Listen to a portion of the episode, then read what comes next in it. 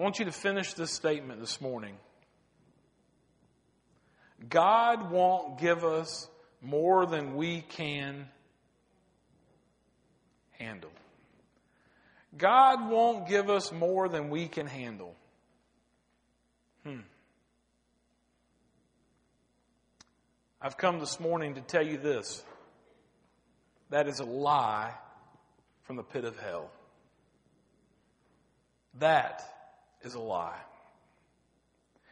We'll unpack that momentarily, but first let me remind you of where we've been and where we're going.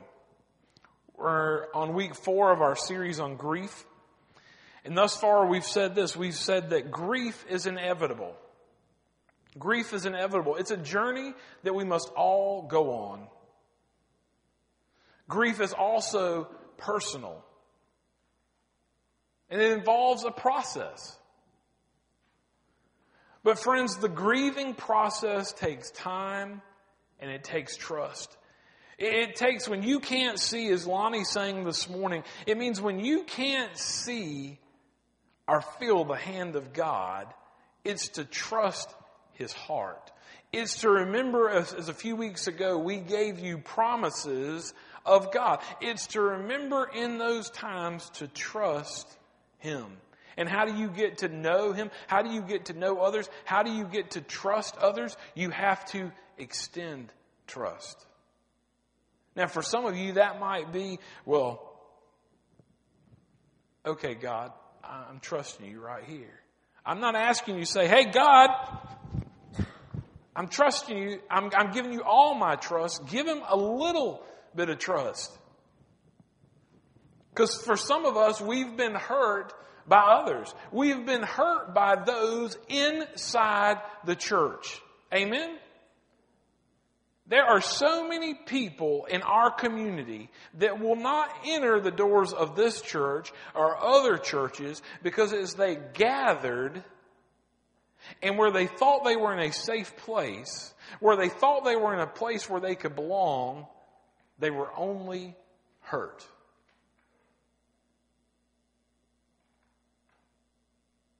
And not just a little hurt, but huge hurts. I've had a conversation with a man in the past year that he went through a deep, dark valley.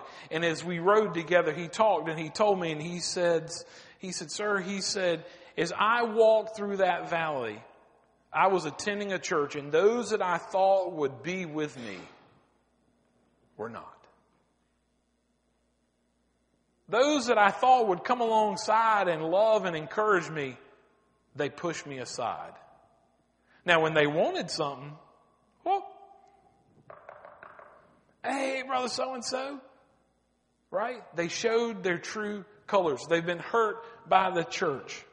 Listen, as we talk about grieving, we have to trust God and lean on others.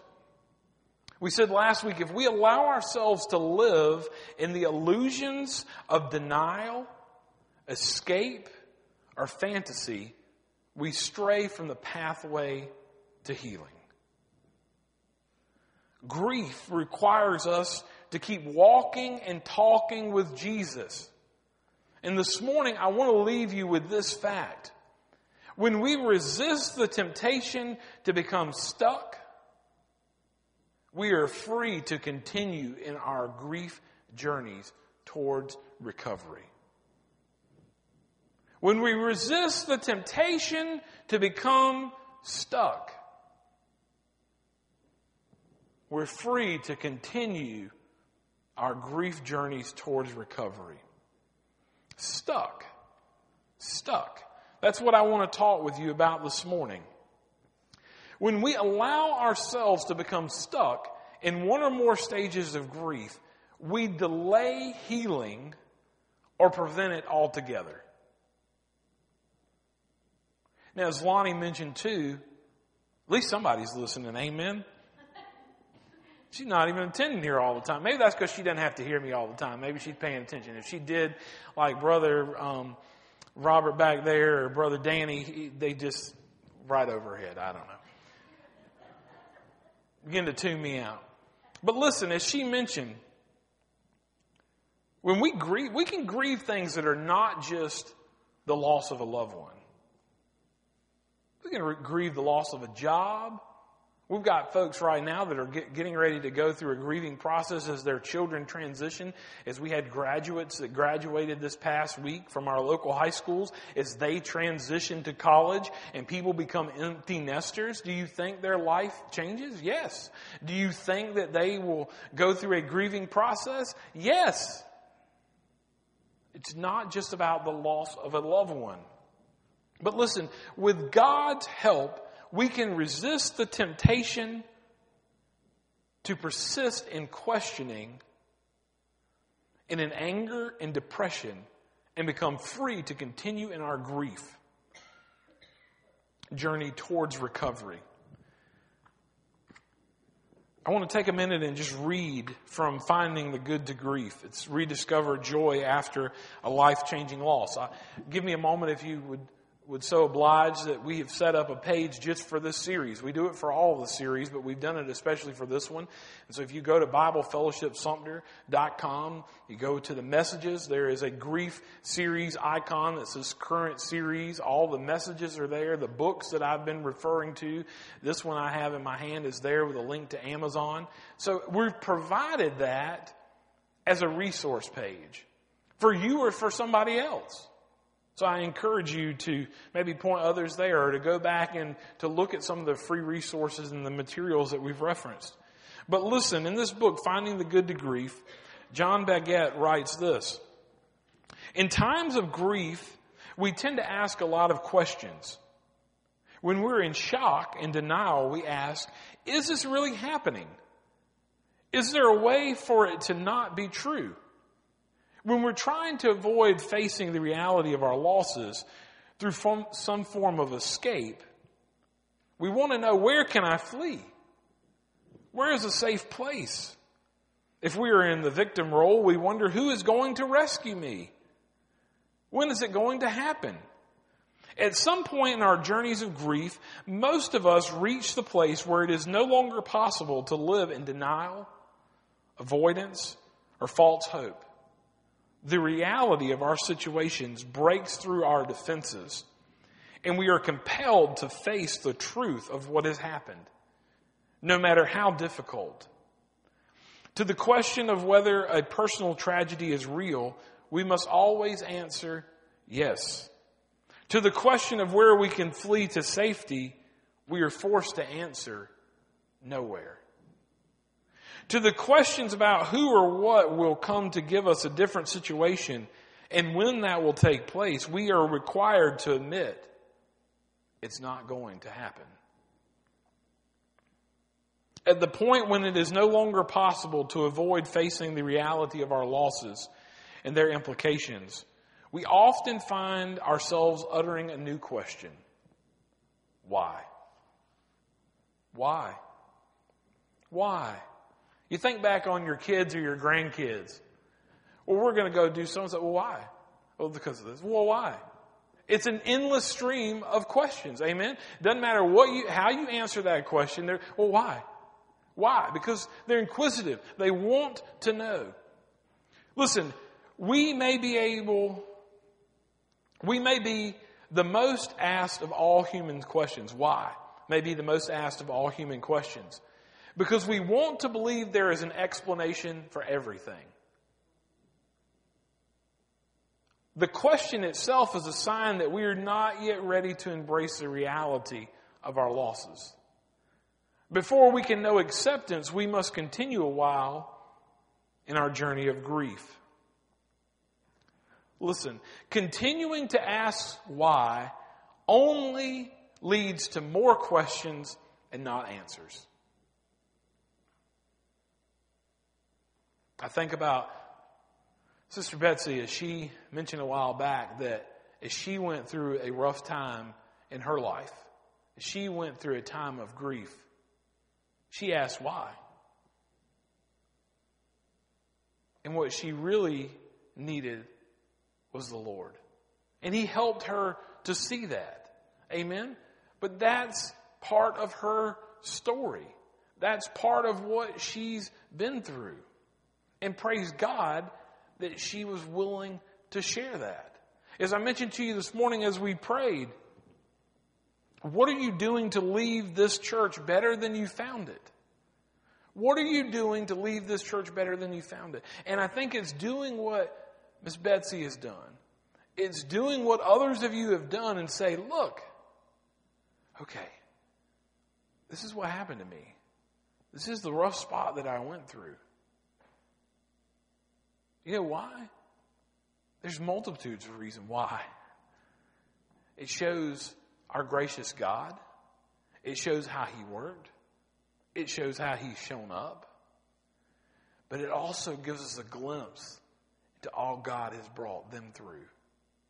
It gives us a glimpse and a reminder to maybe be compassionate and to be more gracious with them. Amen? Sometimes when you think somebody's mad at you, it's really they're mad at themselves. Right? And we so often take it personal. Oh, she's mad at me. No. You don't know the story that she's made up, that he's made up in his head, that he is telling himself.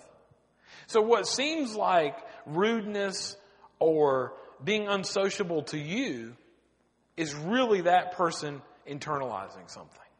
And I see some nodding of heads, and I've had some conversations about that. Oh my goodness, there's a song I love, and it says, Further along, we'll know all about it. Right? There's sometimes you don't know what's going on. There was a situation right after we first got here a year ago. Well, two, several I could name. But there was one in particular I didn't understand it. I didn't, and I had to have a talk with my kids, and I was like, I don't know why that's happening. I don't know why that person did that.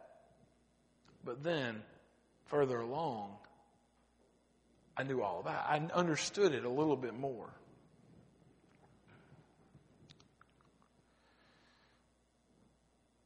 At some level of our being, we believe that bad stuff happens to other people.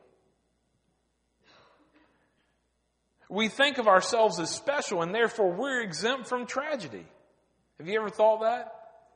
At one point in your life, you might have. And we cling to the notion, listen, that bad things only happen to bad people. And that those who live good lives are immune from such things. Now, you might not believe that, but there are others of those that do. So we started this morning by saying God won't give you more than you can handle. Faults. And you will not find this phrase in the Bible. We're going to the Bible. We're getting there. Listen. To keep us grounded in reality of our need for a Savior, God graciously allows us to see just how much we can't handle. He put the prophet Elijah's back against the wall and made him depend on birds. He gave Moses 600,000 impossible to please travelers. And he tasked 11 apostles with spreading the gospel all over the world. And he'll give you way more than you can handle too. But people say, God won't give me more than I can handle. Eh. Not true. Not true. Listen, that tired old phrase sounds like a, a taunt more than comfort. When we're down and out and feeling discouraged, hearing those words, listen, can make us feel like we're not measuring up. And it causes us to ask, if I'm supposed to handle this, then why can't I handle it?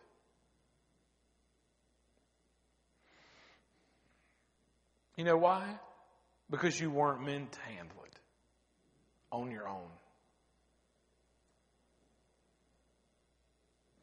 The truth is, God never said He wouldn't give you more than you can handle. There will be times in life when you feel like you're drowning and there is no one to help you. Go home and look up the song Oceans. Listen to that. God won't give you more than you can handle. And that's false. These words that were meant for encouragement can often serve to only create discouragement. Worse yet, this phrase can tempt us to ignore, listen, our suffering and pretend it's not there. It can lead us to believe the lie that we can do it ourselves, that we can handle it, which raises the question listen, lean in. If we can handle anything that comes our way, then why do we need God at all? If we can handle anything that comes our way, then why do we need God at all? Do you see the falsity of that statement? Now, I want to show you how we got there. We indeed need to make sure that we realize that we cannot make it on our own. And so, in order to realize where did this false statement come from? We have to go back 2,000 years to the city of Corinth, where the Apostle Paul is writing a letter to the church at Corinth. And in his first letter, he's reminding them that all people are tempted and often choose to do the wrong thing. Paul's warning is tied to the reality of temptation and sin that meets us every day.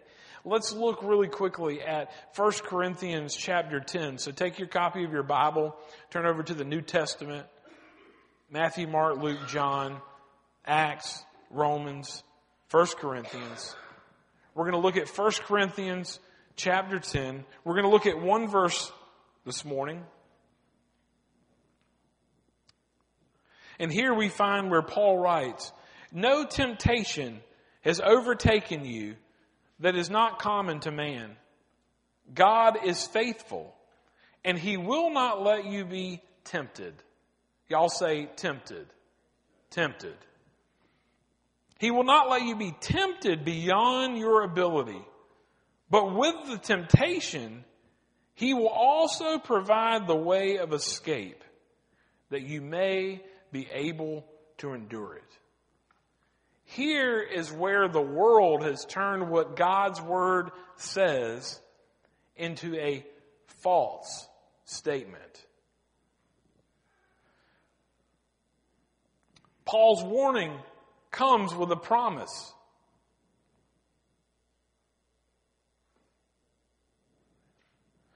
But listen, as we see that Paul's saying that you will not be tempted beyond your ability, as we've already said this morning, this is not what people are talking about when they, um, when they think they're talking about this verse. So can I remind you this morning that obviously this verse in particular is often misquoted. It is misquoted. And there's a lie that people have begun to believe. God won't give me more than I can handle. And next time you hear somebody say that, I want you to lean back. Y'all are probably going to do that. Be like, eh, be like, you know, they can be like, what is wrong with you? Just blame it on your pastor.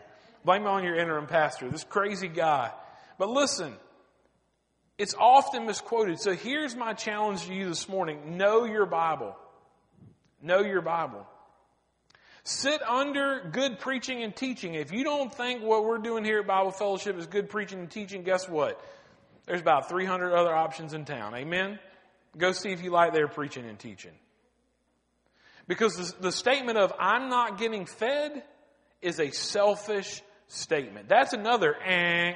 When you hear somebody say, I'm not getting fed, what part of your faith Paul even says, I'm going, I'm not going to get very far, but it's okay. We'll pick up next week. But Paul even says, man, I'm ready to give you, the Lord's ready to give you filet mignon and you're still nursing on milk. Sometimes you gotta like, you gotta get up and you gotta do something for yourself. Amen? So those people who say, I'm not getting fed, then what you really need to do is you need to do like a senior saint did to me a long time ago. And you need to be real and raw. And you might just tick them off, but amen, it's a holy tick off. And you need to look at them and you need to say, son, daughter, what are you doing to seek the Lord? You're complaining. I was complaining in that situation. And she looked at me and she said, well, what are you doing? I got in the car and said, come on, who's that woman think she is talking to me like that? She made me mad. But you know what? Just like I told you this morning when I prayed, there were people when I got here that didn't like me because I came on too strong. But God gave me an agenda of certain milestones that we needed to hit to launch small groups. Praise God, that's one of the things that we did, and it has it has helped. It's worked. People were finding community. We have our prayer group. We have two small groups. People have taken next step into those. Praise God for that. And how about this? When you hear somebody say something ask people, can you show me that? Can you show me where it says that? Now, can I, I wrote in my notes, tone. Tone is really important. If Brother Jay shared something with me and be like, man, show me where it says that. Now that's a little bit different if I come up and say and say, well, Jay, you said that. So where'd you, like, where's the, where did you find that? Did Paul say that? And is that from like Philippians or Colossians? Where do you say that? Okay, well, let's look together, right? It's all about your approach. And so when you hear things, man, you don't have to, if you got suspicion, you ain't got to let it all come out in your tone and be condescending. Amen? You can just say, hey, I don't, I, where'd you, where'd you see that? Where'd you hear that? Like point them back and make them look. Because what? The world is telling us, hey, God won't give you more than you can handle. And what should you do? That's right. Amen. Amen. That wasn't even planned. That's a Holy Spirit inspired. Eh. Anyway. But listen, in this passage, Paul pointed out that we always have a choice. We always have a choice. We can either engage in sin or run from it. And can I tell you something this morning with the few moments that we have left? The promise is that God will always provide a way out. Now, God's way out may be through it, but you're not going alone. You are not going alone. So remember that God promises a way out. But can I remind you that, and we need to be clear that Paul is talking about temptation in this verse. He's talking about trial. He's not talking about suffering. You see, with temptation, we have a choice. But with suffering, we often don't have a choice. In moments of suffering, we feel like we can't go on or don't understand what's happening to us. You, you sang about that this morning, Lonnie. Thank you for singing what the Lord laid on your heart. Because there will be times when you don't see His hand, you can't feel His hand, but you've got to trust His heart. You've got to rely on the promises of God. If you need that sheet, contact me. Be glad to give it to you. There are like 43 something promises of God that I found. Take that. And you know what? You want a next step in your life? You want to grow in your faith? You take one of those and you say, okay, for the next 41 days, I'm going to look up one of those. Right? It's going to say, I can't remember what they all are. But you know, that God is, one of them might be God is faithful and it shows you that verse. So maybe you look that verse up. You know what? If you don't have your Bible or you don't know where to look, you got Google. Go to Google. Hebrews 4.16. Enter. Oh, there's the verse. Use technology to your advantage. But can I tell you something else, brothers and sisters? In your copy of God's Word, in your copy of God's Word, there is an all important page that is often overlooked. Right here. The table of contents. You know what? As a preacher and teacher of God's Word, I've been at certain things. I've been at a Bible conference and I'm thinking, they say something and I'm like, where is that again? You know what most people do? They just open their Bible to a random place. But you know what? The table of contents is there for a reason. It's Holy Spirit inspired too. Use it. Don't be afraid to use it. I've had to use it. You're sitting around with all these preachers and teachers and men of God. I didn't just open my Bible up to random places like the one lady did in Turbeville one time. We were over in the New Testament and that joker was over in like 1 Samuel. I mean, but she had her Bible open, so if you looked around, ooh, she's, she's in God's Word. She's in the wrong passage and she's asleep, but she got her Bible open. All right. So listen. In moments of suffering, we feel like we can't go on or don't understand what's happening to us. Rather than stand and proclaim that we can't handle it, we should imitate Jesus. The night before Jesus was executed, he cried out in the garden, My soul is overwhelmed with sorrow to the point of death. Matthew 26, 38. Jesus is in essence telling his father, This is too much for me. This is too much for me. And we see this kind of thing in the Psalms too. Listen, the psalmists balled their fist in rage and shouted to God, Why have you forsaken me? Why have you forsaken me? Have you heard that in Scripture before? Yes. What did Jesus do on the cross? My God, my God, why have you forsaken me?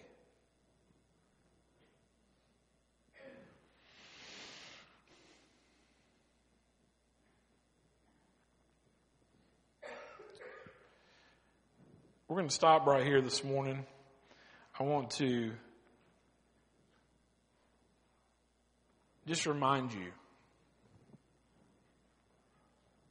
do not believe the lie that God will not give you more than you can handle. Don't believe it. So if we're not going to believe it, and we know that God's word says that we won't be tempted more than we're able.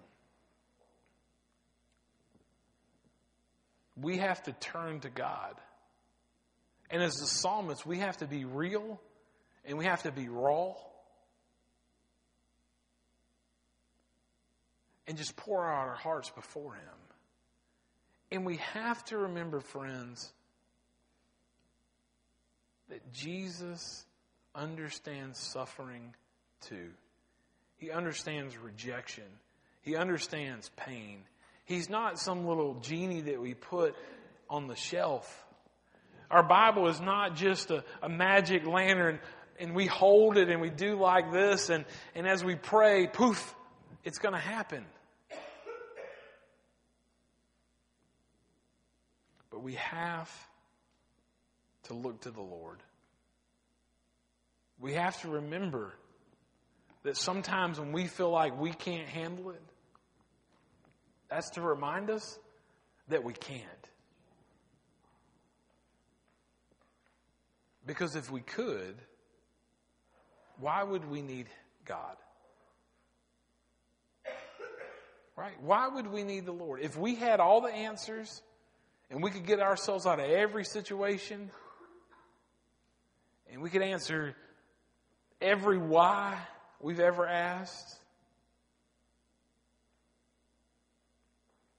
or someone's asked us,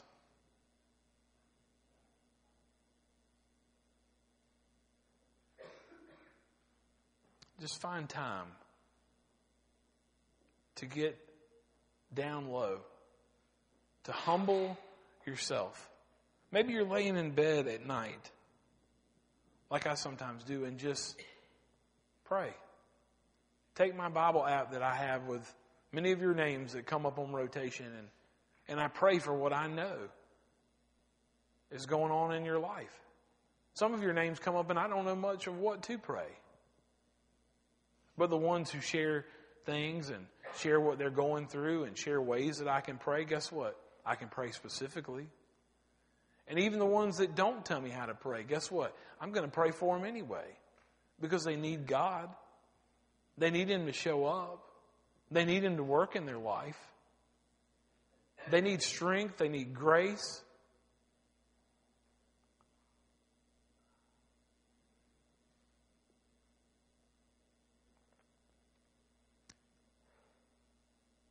As we've gone through this series of grief,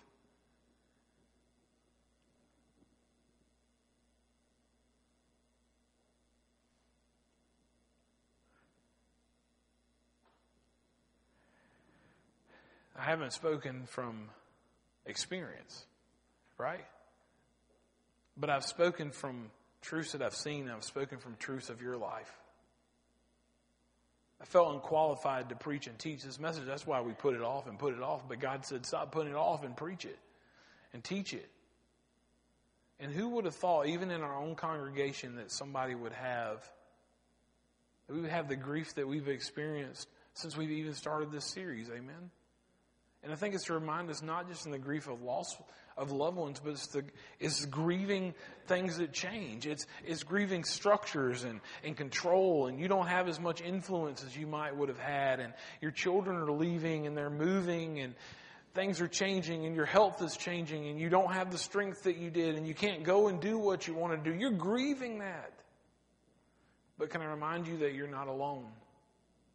You're not alone. I'm asked this morning for my friend, um, Mr. Bob, if he will close us in prayer. Mr. Bob, if you will. Um,